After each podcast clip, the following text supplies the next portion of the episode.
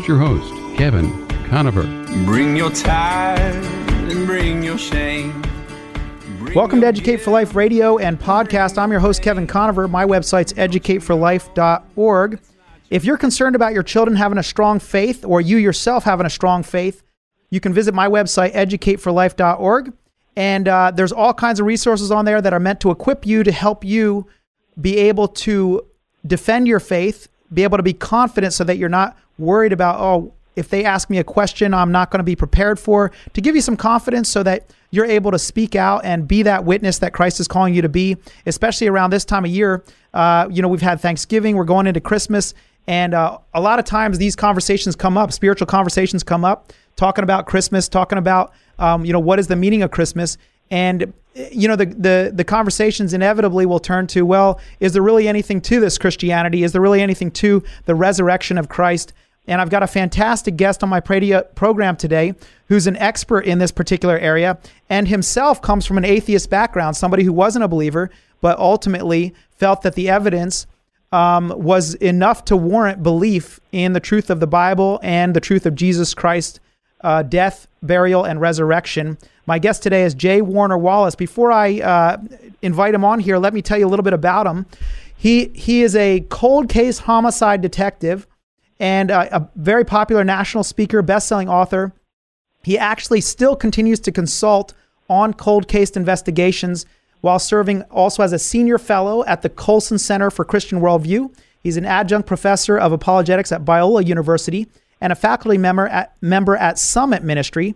He's written some books, and one that he's probably most famous for is Cold Case Christianity, where he gives 10 principles of being a cold case detective and how to solve, homicides in which you may not have any living witnesses around anymore or eyewitnesses. He also has written a book, God's Crime Scene, and another one, Forensic Faith, not Face. And his cases have been featured more than any other detective on NBC's Dateline. His work has been on Court TV, Fox News, and he's been awarded the Police and Fire Medal of Valor, Sustained Superiority, for continuing work on cold case homicides, including a murder that he solved all the way back from 1979. Jay Warner, thank you for being on the program today. Well, thanks so much for having me. I appreciate it. Absolutely. It's a real privilege to have you. And I think you offer a perspective that's very unusual and not one that, most people have the experience to be able to talk about. But maybe you could tell our listeners a little bit about what you do as a job and why it's so relevant to the issue of Christianity and Jesus' death and resurrection.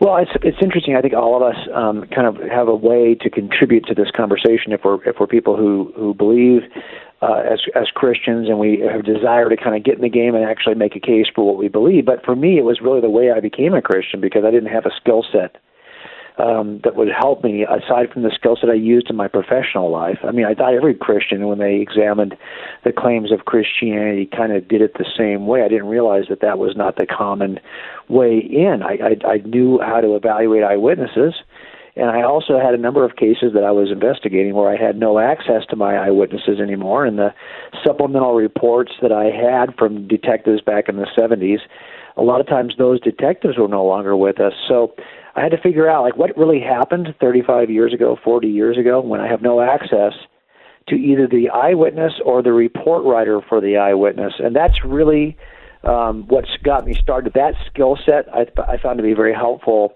as I kind of examined the case for myself, looking at all the manuscript evidence for the New Testament. Yeah, I think one of the big things that I hear from skeptics, because I've had a lot of skeptics on the radio program, is, this happened a long time ago. How can you really be sure of anything that's actually recorded based on the fact that stuff changes over time?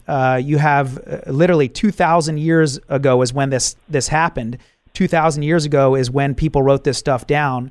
How can that be reliable considering the amount of time that's passed and the fact that, nobody's alive who was there to be able to see this or talk about it? Well, I think you're right. That's a very valid objection. I think that's something that one of the first things I had to, and it's one of the things we study when we evaluate eyewitnesses in these criminal trials. Have they changed their story over time? I mean, they might have seen something 35 years ago, but now as they sit in front of my jury, Is there some distortion of that initial observation, or have they maybe even said something back then that they now no longer claim is true? Does the story change over time? And that's really the claim, I think, that most people make. This is not an unusual claim. I mean, books have been written about this by skeptics, that the story of Jesus changes from a very simple character in history who did nothing more than preach a few memorable sermons, and then finally these events that are kind of tagged onto the story of Jesus over the years, the distortions in which now he suddenly is a miracle-working, born of a virgin, rising from the dead Messiah, that this is somehow late additions to the story of Jesus. Is there an ancient, more primitive, a simpler version of Jesus out there? And that was one of the first things that I knew. I really believed that was probably the case. Of all the ways of looking at the story of Jesus, I think this is the one that I found most compelling as an atheist. But the problem, of course, is that we have a chain of custody, and that's something that we do in criminal trials all the time, where we evaluate evidence to see if it has been tampered with over time. And we simply ask questions about who touched the evidence, what did they do with it, how did they document it, and who did they next give it to?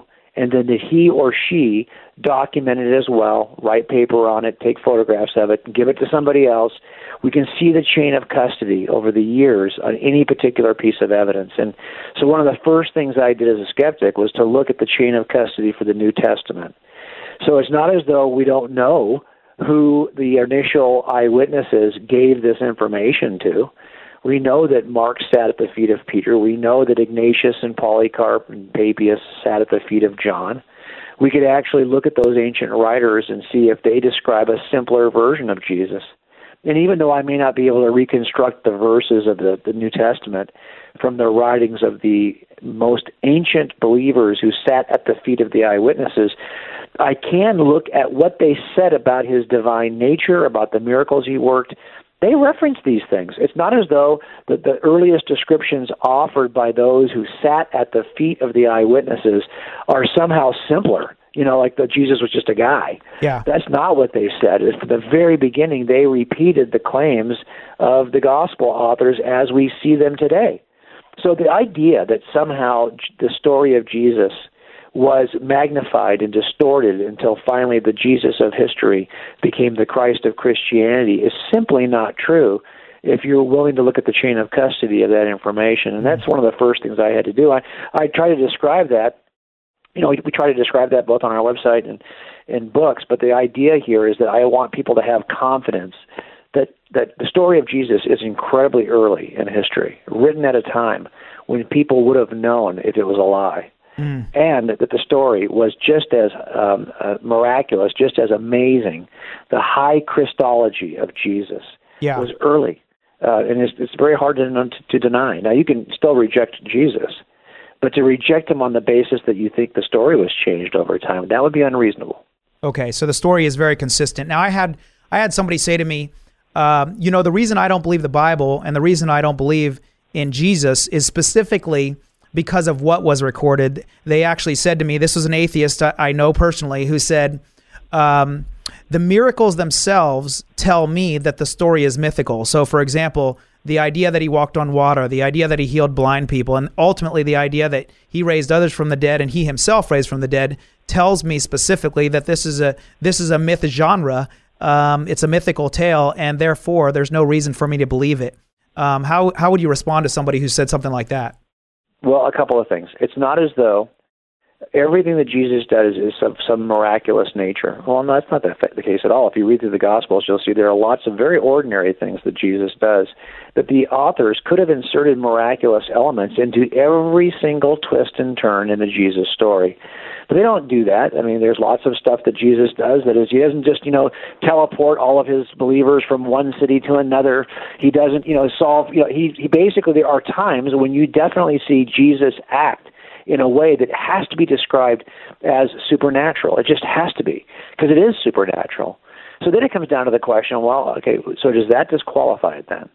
In other words, if I can't explain the acts that are recorded on the pages of this book, with entirely naturalistic explanations involving nothing more than space, time, matter, physics, and chemistry. In other words, if I can't do that, if I can't explain it with just those elements, does that mean I have to reject it?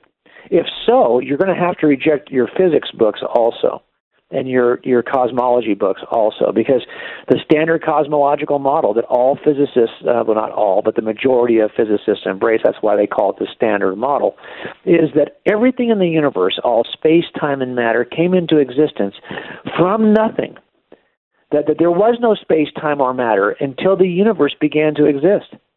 That's what their evidence is telling them. So they already accept that there is a cause outside of space, time, and matter that has to be the cause of the universe.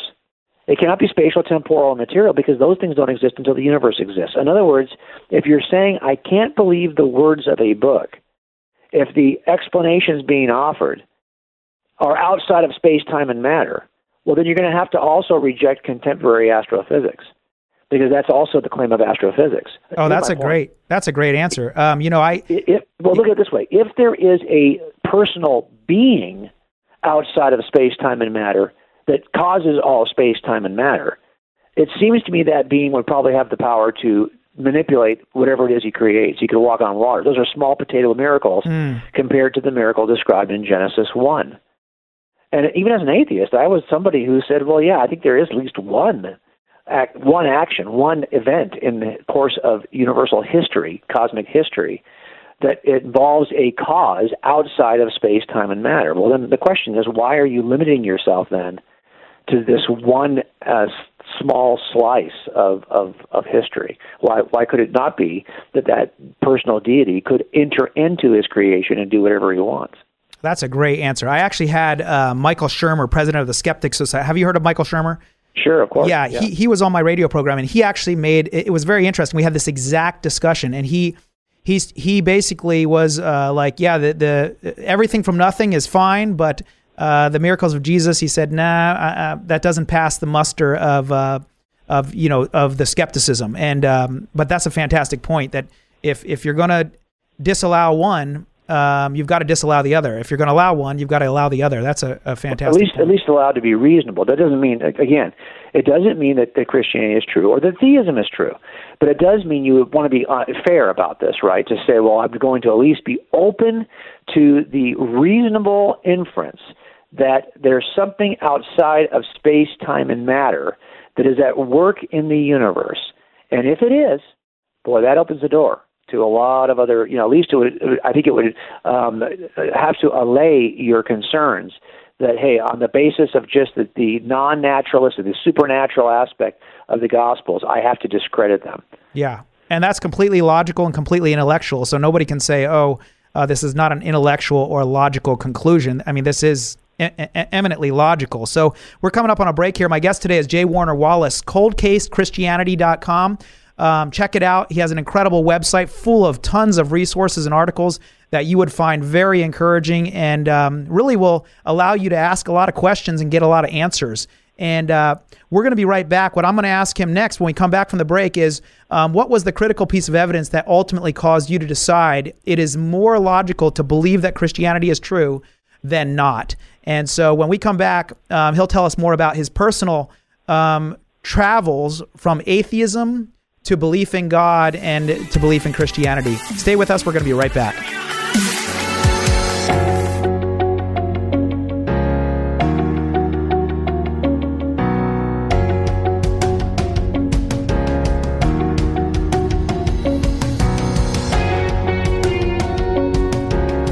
Hi, this is Jason Hall, president of Team Home Loans, a branch of Synergy One Lending. I just want to take this opportunity to thank Kevin Conover for the profound impact he's had on mine and my wife's spiritual life, as well as being an incredible teacher while our kids were his students. His knowledge and passion have taught us all how important it is to be defenders of our faith. It is our sincere hope and prayer that you will continue to learn to be defenders of your faith through Kevin's radio show and through his Educate for Life teachings. Thank you, Kevin, from the Hall family and Team Home Loans. If you need to buy an affordable, reliable used car, truck, or even an enclosed trailer, call Conover Tires Wheels and Service in Oceanside. For tires and car repairs you can trust, call Dan Conover and his team at 760-439-1631. Honesty, integrity, and quality service. They're ASE, BBB, and NAPA certified, and they're proud supporters of Educate for Life. Learn more at ConoverTires.com. Check out their great reviews, 760-439-1631. How can you live in San Diego and miss out on enjoying the water? Fast Lane Kayaking sells popular Hobie Cat kayaks that you pedal, not paddle. That means your hands are left free for fishing and fun. They're light and they're easy to use and maintain. Just rinse them off. Try one free on a demo ride. For 36 years, Ron and Debbie Lane have served San Diego with fun, family-friendly water sports of all kinds. Learn more. fastlanesailing.com. 619-222-0766. Welcome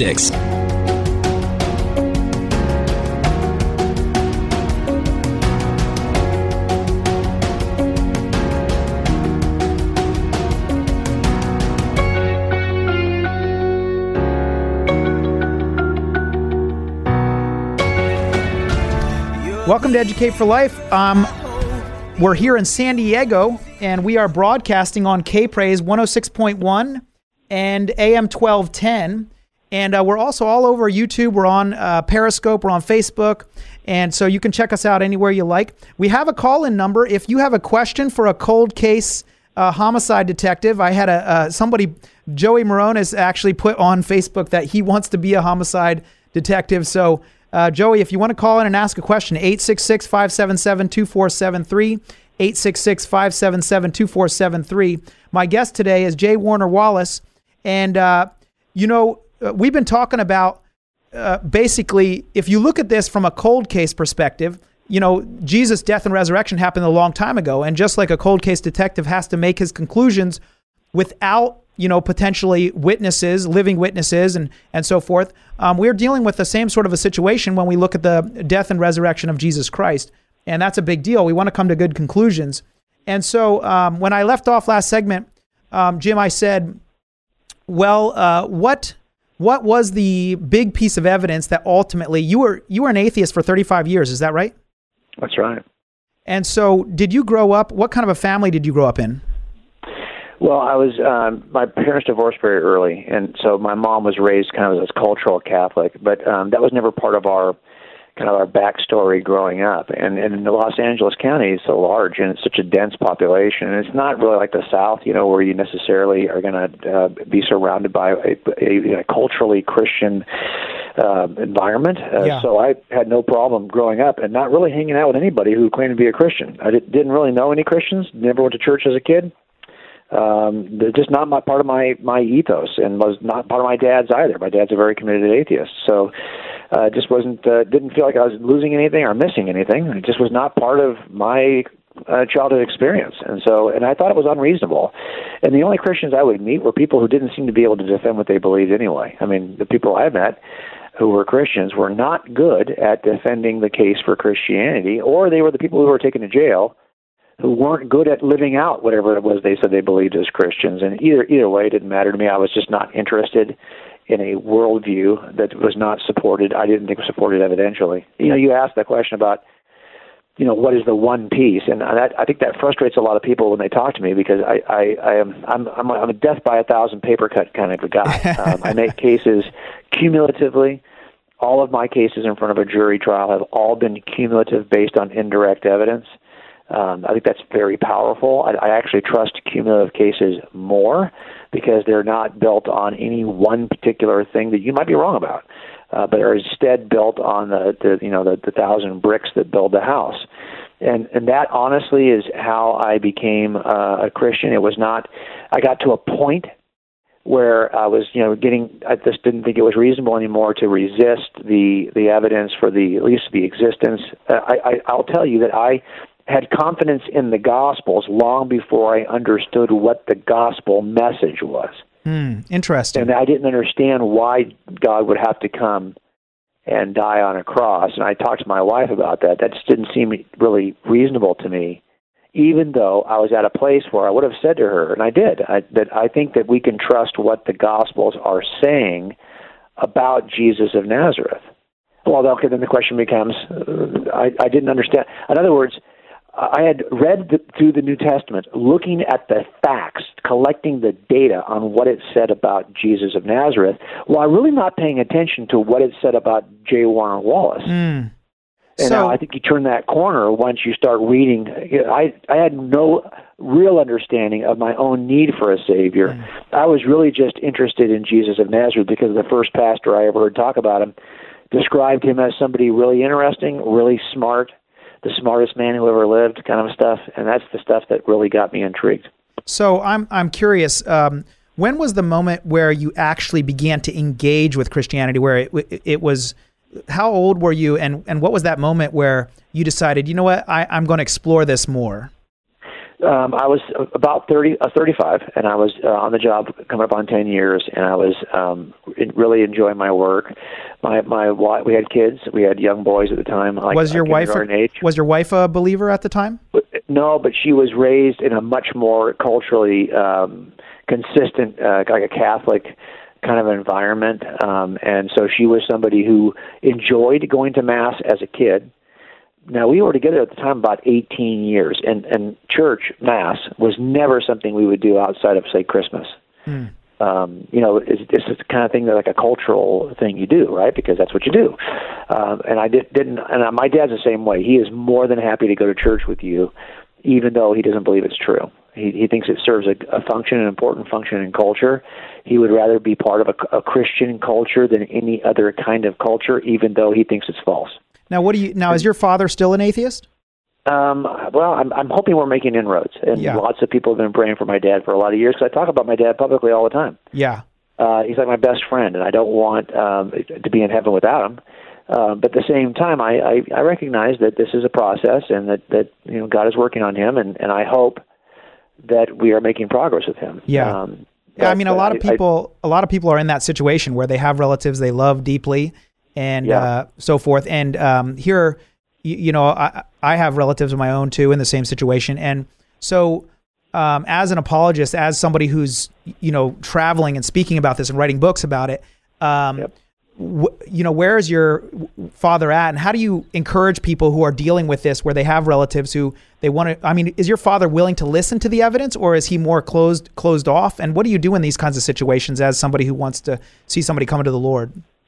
Yeah, well, I will tell you what, I definitely, I have a strategy, and I've written about it in a book called Forensic Faith, where I talk about, you know, how do you share what you believe, and a lot of it comes down to jury selection. We unfortunately win or lose cases primarily based on our jury selection more than anything else. As sad as that may sound, that is just the truth of it. You don't pick the right jury, nothing happens that's good. I mean, you could make a great case and still not have any progress because you didn't pick a jury well. And the jurors are on a spectrum, and I call this spectrum in the book. I talk about how it's like a 1-to-4 spectrum. There are people who are pro-prosecution that I call 1s, people who are pro-defense I call 4s, and then there are people in the middle who might be on one side or the other, but they are reasonable and will listen to evidence. When you select a jury, we're trying to deselect 1s and 4s, because nobody wants a 1 if you're a defense attorney, and nobody wants a 4 if you're a prosecutor. So the same thing is true when we're talking to people in the world around us, that they're on a spectrum of belief. And that the more hardcore anti-theists are in that 4 position. And I'll be honest with you, I don't spend a lot of time interacting with 4s because they're not paying attention to anything I'm saying. 3s are. They are not believers, but they are at least open-minded. They are willing to hear you out. Mm. You can spend time with 4s, but you really, if you've got 3s in your life that you're neglecting to spend time with 4s, you need to rethink this. And so my dad has been in that 4 position. I was in that 4 position for a lot of years. The strategy for 4s is very different. For 4s, what you have to do is you have to pray and model Christ for 4s, because it turns out that our fine arguments don't move people from 3 to 4. What moves people from 4 to 3? What moves people from 4 to 3 is the divine act of God, that He moves people from 4 to 3. And then suddenly, that's what He did with me. I was a 4 for many years, and then suddenly, I was actually willing to buy a Bible to see what it said about Jesus of Nazareth. And was that anything in particular that caused that change that you can recognize in your life, or was it just kind of out of the blue? Oh, no, it was because I went to church with my wife. We've been talking about going to church for years and years because she wanted the kids. She thought, well, should we raise the kids in church? And like my dad, I was like, sure, if you want to, I'll go. I mean, I don't think it's necessary, but if that's what you want to do, I'll go. And so I was willing to go with her to church. And the pastor that day said that Jesus was the smartest man who ever lived. And that was enough to provoke me to buy a Bible. And I didn't think it was true. And I didn't own a Bible, though, so I couldn't really... And I'm not like Lee Strobel. Lee's a good friend of mine, and he wrote The Case for Christ. And yeah. When Leslie became a Christian before him, it provoked him to try to debunk it, in some way. Yeah. And that was not me. I thought, no one debunks the story of the Easter Bunny. It's not even worth my time. Oh, that's funny. I thought, if there is this mythological or this fantastical legend known as Jesus of Nazareth, but he happened to say some smart things, I'll buy a Bible and see what the smart things are that he said. As a matter of fact, Jesus did not even have to be a real person. He might just have been written by somebody who knew some divine wisdom that I could learn from. Yeah. So I was willing to buy a Bible just to learn the divine kind of time-vetted wisdom of this alleged ancient sage. But as I read through the Gospels, I realized that, wow, if you know anything about eyewitness accounts, if you've ever worked with eyewitnesses, they never agree, and their stories differ in a way that is, you start to recognize those differences as you listen to eyewitnesses over the years. I think I've probably spent as much time as anybody listening to eyewitnesses and looking at their accounts and measuring them against each other. So when I got to the Gospels, that is exactly what provoked me to examine them more richly and more deeply, is that I said, wow, these truly have a measure of they feel like eyewitness accounts. Yeah, they feel authentic. I just wanted to test them because I felt like, hey, this is worth testing, because they really have all these earmarks that I see in the eyewitness stuff that I'm looking at all the time. So why wouldn't I test these? So that's really what started it, is I just started to test them on the basis of what seemed like really powerful, really powerful evidence. There's a way to test these. I talk about that process, that we actually want our jurors to test eyewitnesses before they render a verdict. So I just used that same process. Well, that's really cool. And just to summarize that, because that's another big skeptical argument is, hey, look at all the discrepancies between the gospel accounts, but you're actually saying that that's a benefit. And my guest today is J. Warner Wallace, coldcasechristianity.com. If you want to check out his resources, he's got all kinds of amazing resources on his website, articles answering all kinds of different questions. And he's written Cold Case Christianity, God's Crime Scene, and Forensic Faith, all fantastic books. He's also written a recent book, a new book that I've actually read with Sean McDowell, So the Next Generation Will Know. And we'll talk more about this book, too, because what we're dealing with is a generation of students that are growing up as skeptics. They're in a culture that's more skeptical than ever before. And so the question becomes, what is the best way to reach that next generation? Generation Z, they're calling it. And so when we come back, we'll continue this discussion with J. Warner Wallace of Cold Case Christianity. Stay with us.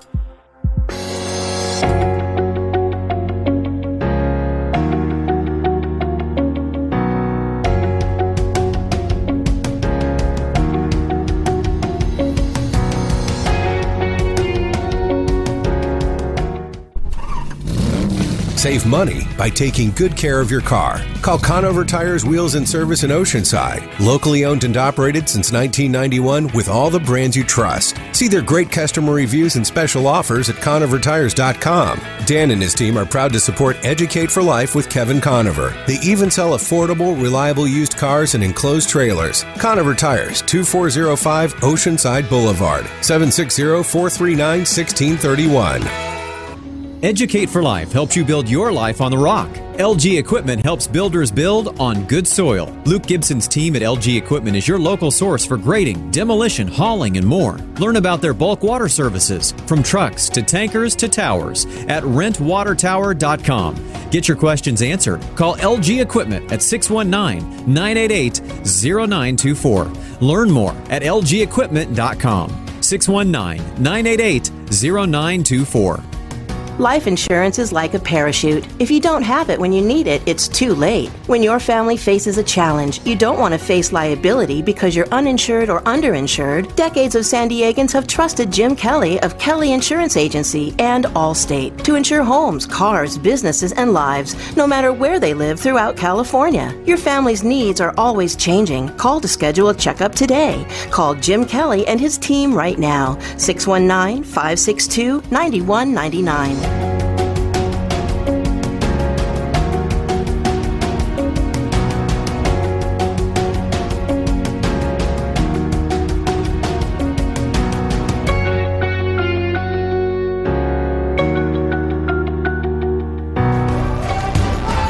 Thanks for listening today. This is Educate for Life. I'm your host, Kevin Conover, and I've got good news and bad news regarding my website, educateforlife.org. The bad news is that our monthly subscription price, because we charge a monthly subscription for a full curriculum, it's a 2-year curriculum that's fantastic for high school students and middle school students and adults. If you want to really firm up your faith in the Bible and answer a lot of the questions that people have, we're raising our subscription fee on January 1st to $9.99 a month. It's still a good deal, but currently we're charging $4.99. So if you want to lock in that super low rate there, right? I sound like a salesman here, but if you want to lock in that super low rate, $4.99 a month, sign up before January 1st, and that's grandfathered in. You have that for as long as you want to. So I hope you check it out, educateforlife.org. That's my website.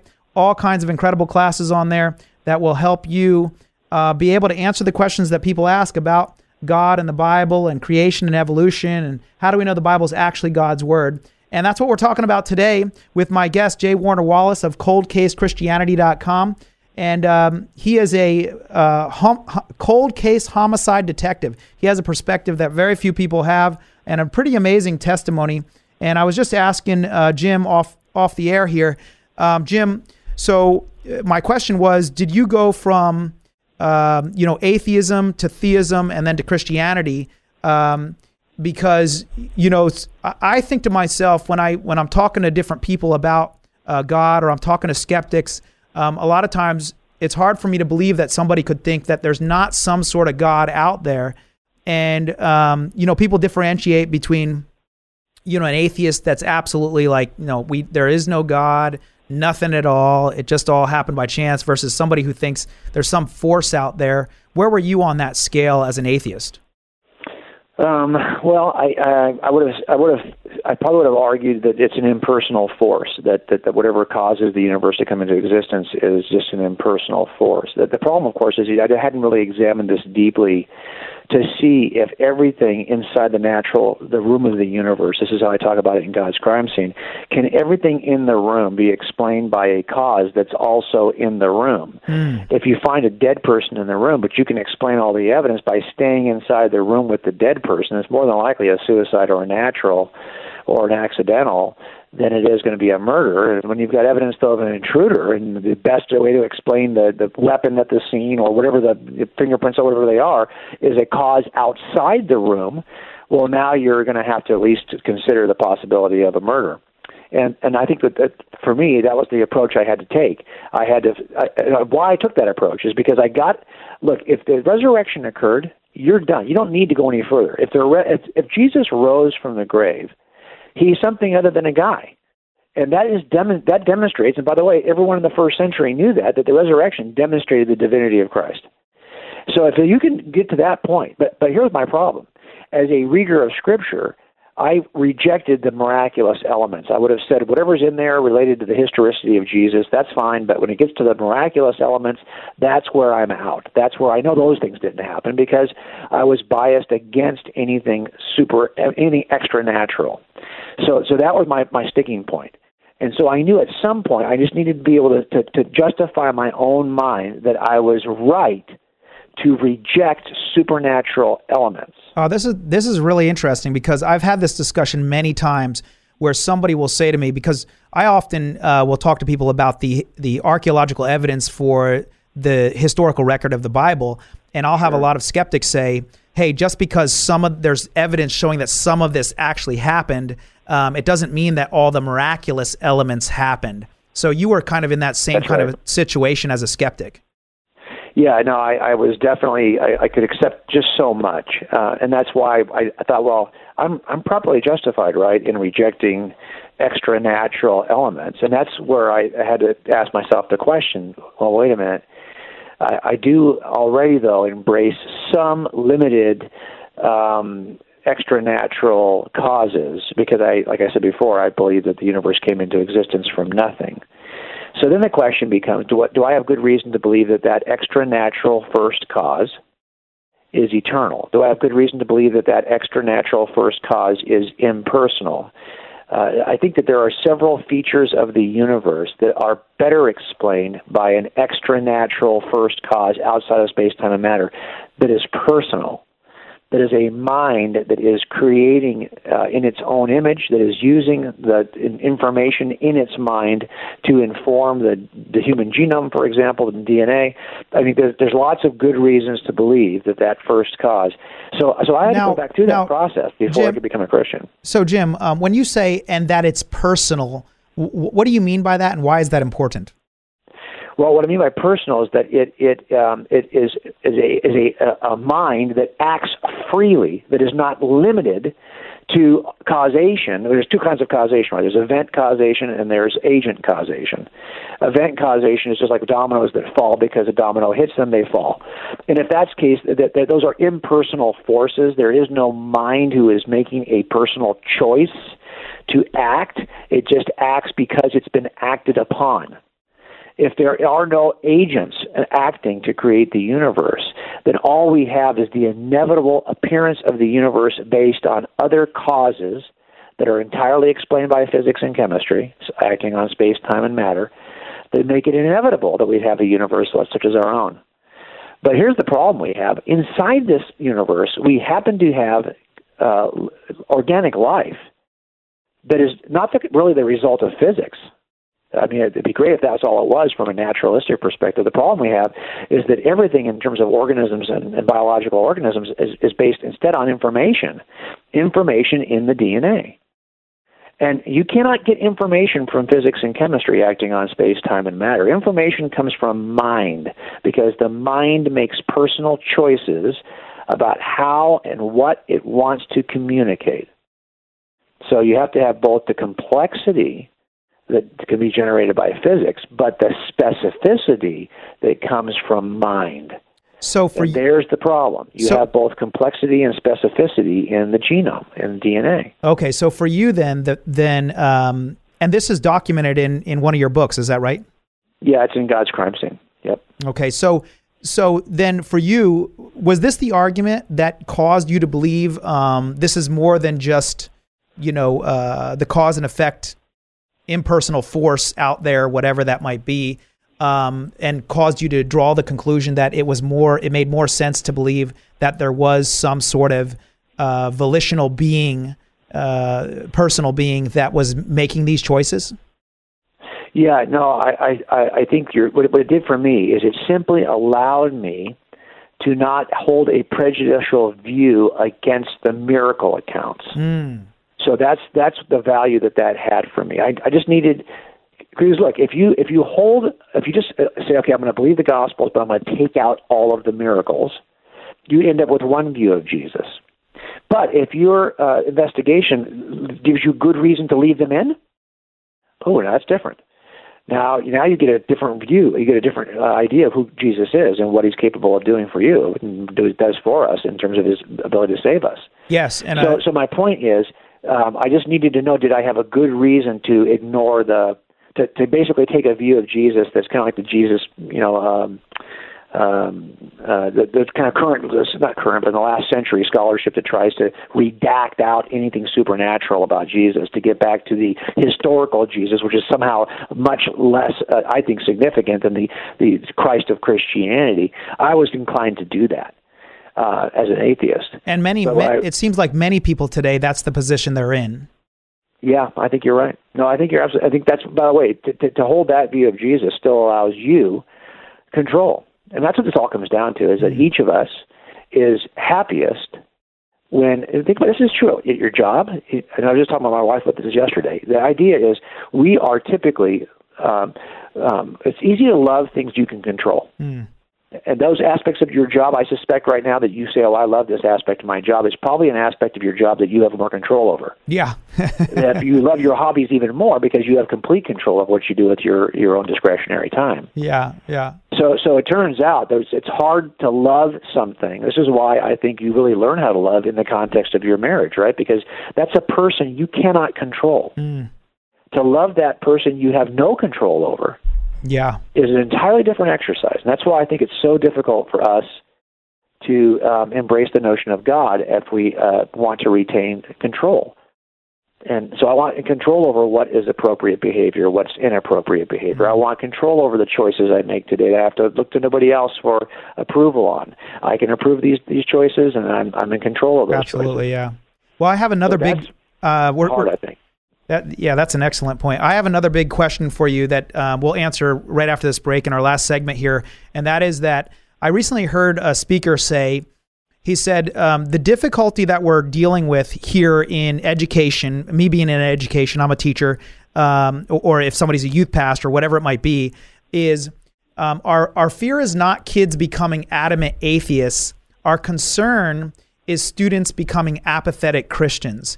And I think this is a real issue today, is that what's happening is it's not that kids are embracing, radical atheism or this sort of attitude, but it's more that they're becoming apathetic. And they might even say they believe in God, they believe in Jesus Christ, but they're just checked out and they don't see how it's relevant to their lives. So my guest today is J. Warner Wallace, and he is an expert on the evidence for the truth of Christianity. He's also recently written a book with Sean McDowell called So the Next Generation Will Know, Preparing Young Christians for a Challenging World. And I can't think of a better need in a book to be addressed currently as it pertains to this issue. So stay with us. We have one more segment with J. Warner Wallace of coldcasechristianity.com. We'll be right back.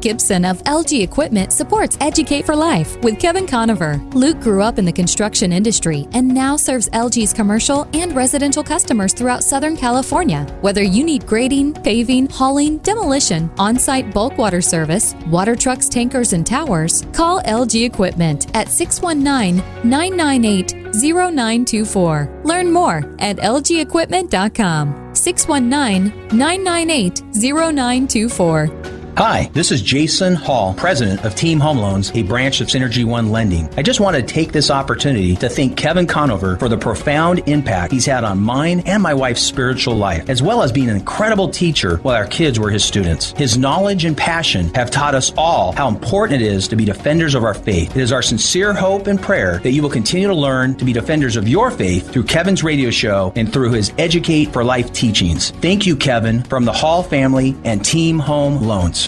Life insurance is like a parachute. If you don't have it when you need it, it's too late. When your family faces a challenge, you don't want to face liability because you're uninsured or underinsured. Decades of San Diegans have trusted Jim Kelly of Kelly Insurance Agency and Allstate to insure homes, cars, businesses, and lives, no matter where they live throughout California. Your family's needs are always changing. Call to schedule a checkup today. Call Jim Kelly and his team right now, 619-562-9199.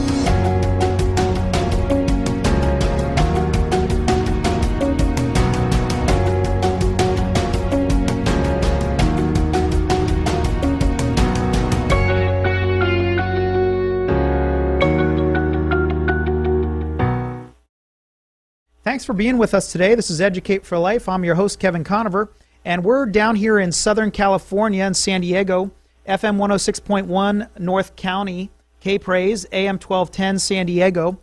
So we're on the radio down here if anybody out there listening to radio. We also are on YouTube. All kinds of shows on YouTube. Have over 100 shows now with all kinds of experts from all over the world testifying to the truth of the Bible and to how Jesus Christ has personally impacted their lives. Have on there a show with Dr. James Tour, one of the top 50 scientists in the world, who's an organic synthetic chemist. who talks about whether evolution is viable or not. We also have on their shows with former homosexuals like Patty Haidt, who talk about how we're not defined by our sexuality, but we're defined by God's definition of us as children made in the image of God, and all kinds of other resources out there that are available. My guest today is J. Warner Wallace, coldcasechristianity.com. He's a former homicide detective, and he's also here in Southern California, up in the Los Angeles area, and recently wrote a book with Sean McDowell, So the Next Generation Will Know, Preparing Young Christians for a Challenging World.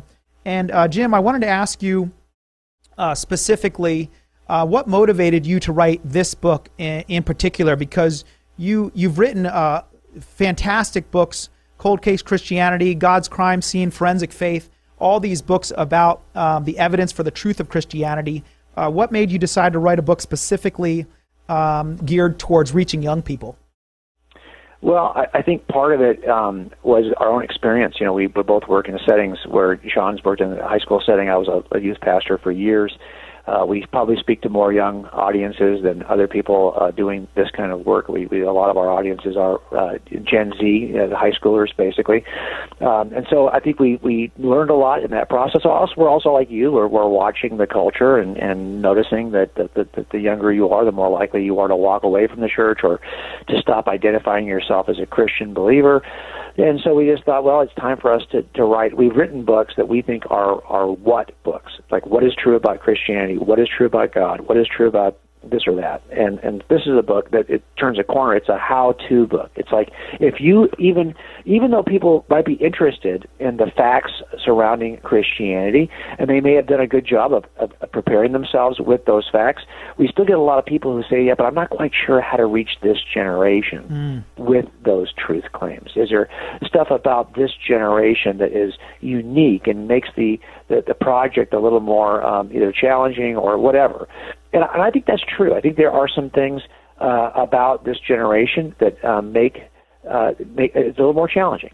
And so we wanted a book that was very intensely practical, that would help both parents, Christian educators, and youth pastors communicate the claims of Christianity to Gen Z. Given the unique nature of really what's caused Gen Z to be so unique is that they happen to be in an information age in which technology has shaped and change the way we see everything. That glowing rectangle, those phones, smartphones have, and smartphone technology, all mobile information age technology, these are digital natives now. These are people who, young people who don't remember a time before there was such technology. Yeah. And if you don't think that has changed things, go to a restaurant and wait for your table and see what you'll see. We're all now on our phones waiting for the table. Yeah, yep. I was just watching an advertisement yesterday for an iPad, and it's a brilliant advertising because it starts off with how useful they are in stopping your kids from fighting while you're on the way to Grandpa's house for Christmas, and then how useful they are of keeping your kids at bay while you're visiting with Grandpa because Grandpa doesn't want to be annoyed, and you can watch videos on the, and then the kids take that iPad, and they create a gift for Grandpa with the iPad in which he can remember his deceased wife.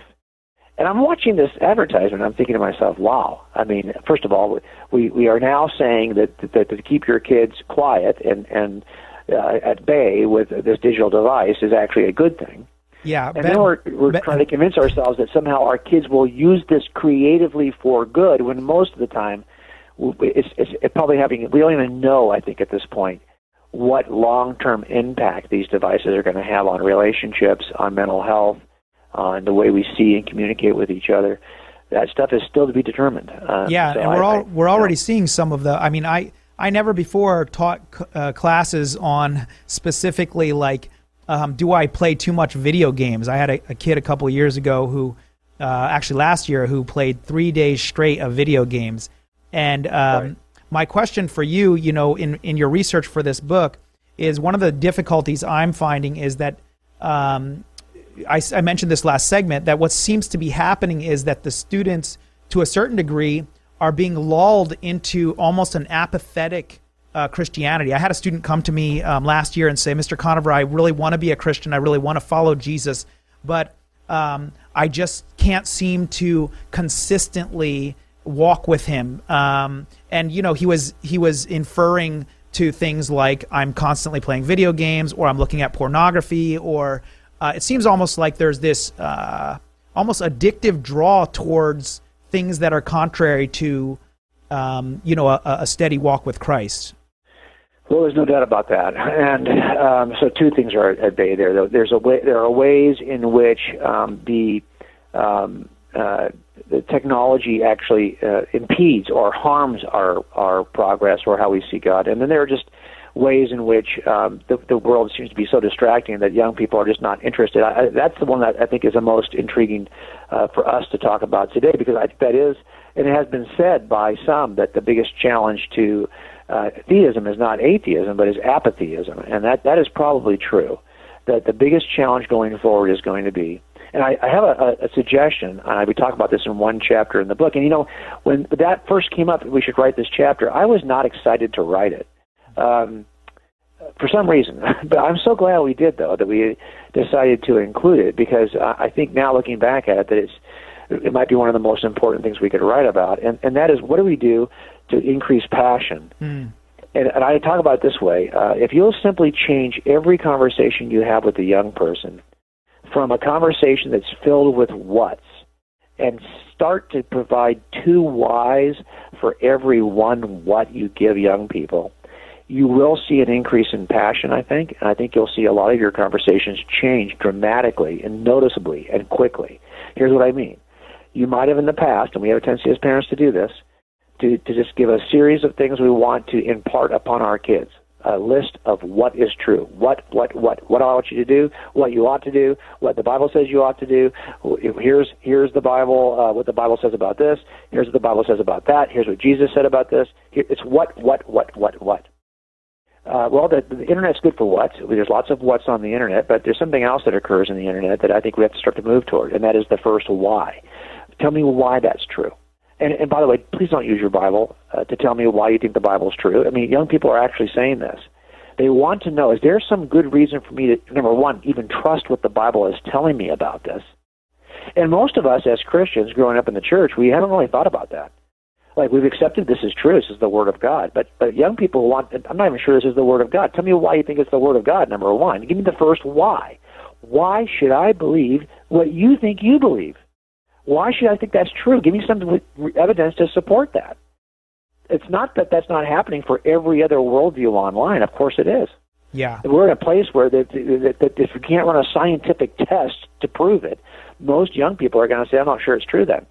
Yeah. So we need to be able to show our young people why this is true. The second why, though, is the one I think moves kids towards passion. And that is, okay, so you've made this claim and you've given me some evidence to support why it's true, but why should I care? Hmm. I mean, how does this apply to me? Yeah. Well, look, it turns out that the theological claims we make to our kids do have an impact on how they live their lives. As a matter of fact, I want my kids to see it. I want them to see that the reason why they are the loneliest generation in the history of young people, according to their own self-reporting, yet they're the most connected to their friends on social media than any other. How can these two things be true at the same time? Yeah. It's rooted in theology. It's that you are not just an immaterial being. You are a physical being with a body, and that your relationships need to be both immaterial in terms of like you can have online, but they also need to be material in which you are in the physical presence. You could have 1,000 connections to people online today, but you will find yourself lonely. Why? Because the unique nature of the Christian worldview says that when you die, you will not just be a disembodied angel, a disembodied spirit. No. You will be reunited to a physical body, a resurrection body. Why? Why is that so important?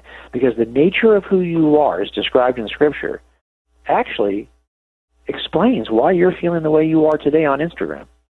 It explains why there's a why, a second why, and why this should matter to you, because it turns out that Christianity has incredible explanatory power, because it happens to describe the world the way it really is. That's awesome. And I just think our young people need to see that.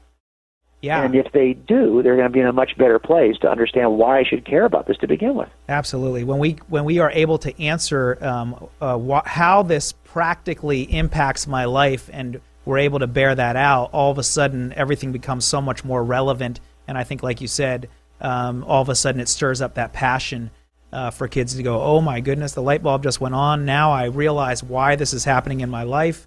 And it makes so much sense. That's right. Powerful. Jim, we're out of time, but thank you so much for being on the program today. That was a really awesome show, and I really enjoyed talking with you. Thanks so much for having me. I really appreciate it. Absolutely. So that's J. Warner Wallace, Cold Case Christianity. If you're listening today, I really hope you enjoyed the program. Please check out his website, coldcasechristianity.com. He's got fantastic books. I personally am reading the book, so the next generation will know. My whole school, Christian High, where I teach at, all the teachers are going through it. And love it. It's got so much good practical advice that you can actually put into practice right away, right there at your school, and begin to impact the lives of these young people for the Lord, and in a way that's really going to cause them to connect with Jesus Christ personally and on a real everyday and personal practical level. So can't recommend it more. A fantastic book.